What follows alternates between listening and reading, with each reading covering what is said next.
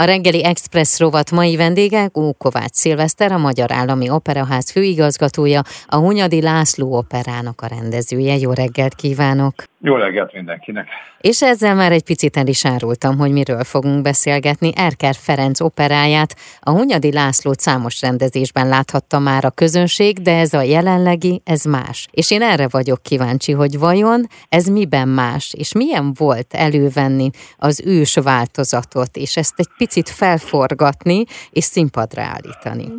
Magam először a Hunyadit Budapesten kilencvenhat táján Márgyula rendezésében játszott az Operaház, utána később Sinetár Miklós is megcsinálta, és aztán már az én igazgatásom alatt kétezer-tizenkettőben Szűcs Gábor Medve hozta ki, és akkor ez így a negyedik, ami az utóbbi akkor harminc évben színpadra került. Ez lehet, hogy más darabokat, vagy a budapesti régebbi szokásokat tekintve sűrű váltakozásnak tűnik, de valójában nem az. Tehát a világ sokkal gyorsabban változik annál, semmint, hogy akár húsz évig menjen egy-egy rendezés, úgyhogy hozzá kell ehhez szokni. Mi célunk egy évvel ezelőtt, amikor a darabot kihoztuk ebben az új ruhájában, az volt, hogy egyrészt az Operaház újranyitásához akartunk kicsit idomulni, magyarán, hogy ez a ház gyönyörű neoreneszánsz palota megérdemli, hogy egy korhű opera előadással nyissuk meg. A korhűvel kicsit ugyanis nehezebb a dolog. Biztos sokan gondolnák azt, hogy ugyan miért az eléggé adja magát, hogy egy korhű előadás hogy néz ki, de nem, valójában technikailag elkészítésében, bizonyos színpadi cselekmények kapcsán, a kötöttségek terén sokkal nehezebb út ez. Én úgy gondolom, hogy ma az a hippi út, hogy az ember megpróbál korhű lenni, mert ott televíziós, meg a filmes standardok most már ott olyan, olyan mértékben harapóztak el, és annyi pénzből olyan műgonddal, meg cé gé í-okkal uh-huh. gyártják ezeket, szóval nagyon nehéz ezt megcsinálni, de, de ez illett a mi gyártóműhelyeinknek a mesterségbeli tudásához is, az énekeseink, a zenekar, a balett tudásához is, úgyhogy egy korhű előadást uh-huh. hoztunk, és akkor megpróbáltuk ezt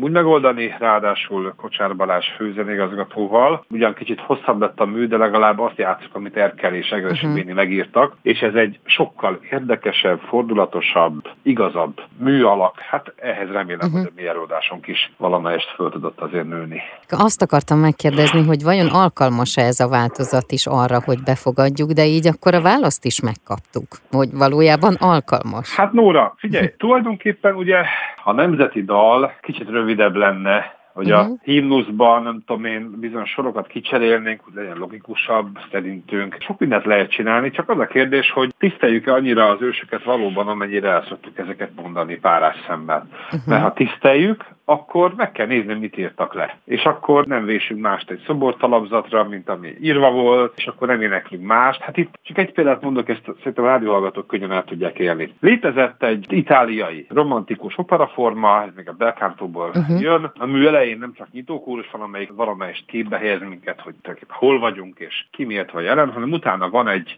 középszereplőnek van egy áriája. Uh-huh. Ami tovább árnyalja a szituációt, hogy aztán elkezdjön a cselekmény. És ezt az áriát Mátyás énekli. Erkel és Egressy Béni határozott szándéka szerint Mátyás énekli, több részes ária. Ezt az áriát átdolgozás, még oly tehetséges emberek, Nádasdik Kálmán, Radnai Miklós, Oláh Gusztáv nagy ikonok átdolgozása nem hagyta saját helyén, hanem az első felvonásból áttette a második felvonásba, Nándorfehérvárról áttette Temesvárra, Mátyás szájából kivette és áttette Gara Máriának az első felét, majd egy duettet csinált a második feléből, és itt hozzá egy teljesen más szöveget, valamit más hangnembe tette. Uh-huh. Csak ennyi volt a változás. Most szeretném megkérdezni ezek után, akkor mi igaz ebből? Igen, Tehát, igen, hogy értem. Erkel Ferenc, Egressy Béni, ez az egész, tulajdonképpen Hunyadi László címen eladható-e vagy sem.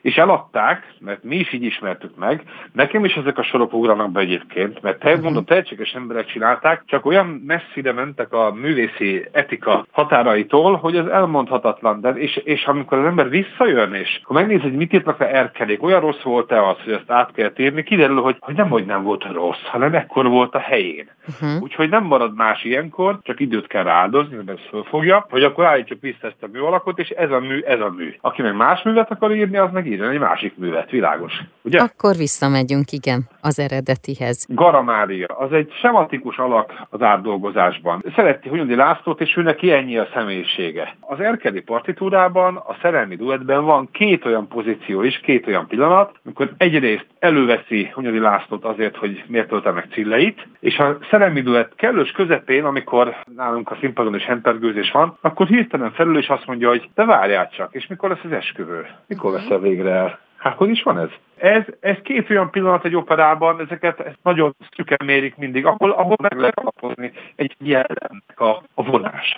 Uh-huh. Egy gondolkodó lány, ennek az apja egy nádori pozícióban lévő ember. Ez, ez a politikáról nem csak tudomást szerez, hanem még véleménye is van. És egyébként vannak erkölcsei, és, és ezzel visszamutat arra, hogy már milyen régóta szédítheti őt Hunyadi Laci, ami hősünk, tehát ez, ez alkalom arra, hogy, hogy emberi módon viszonyuljanak egymáshoz, és ezt is például elfette az eddigi átdolgozásnak egy ilyen idilli, túlromantizált, valójában nagyon sematikus volta. Tehát uh-huh. ezekkel föl kell lépni, ez egy szent dolog, Erkel Ferenc, ki kell állni. Akkor én arra biztatok mindenkit, hogy álljanak ki az azzal, hogy ellátogatnak a soron következő előadásokra március tizenhetedikén, tizenkilencedikén, huszonkettedikén és huszonnyolcadikán még megtekinthetik a Hunyadi László című operát. Mi fog még történni márciusban, áprilisban, májusban, a kétezer-huszonkettő-huszonhármas évadban a Magyar Állami Operaházban? Úgy írtam most, hogy olyasmikről meséljek, amikre még egyet is lehet venni. Igen. Hát most elmondhatom, hogy így jön a Hattyúk tava, meg Kármina Burán előadások vannak még, vagy hogy éppességgel a Hunyadi is, ezekre már nagyon nehéz bejutni. De nagyon szép előadások lesznek. Én, én váltig állítom, hogy és jövőre nem fog menni, hogy Richard Strauss az Árnyék Nélküli Asszony című alkotása, ami a szerző főműve opera színpadon, nagyon megérdemli a figyelmet, tehát és arra még be is lehet jutni.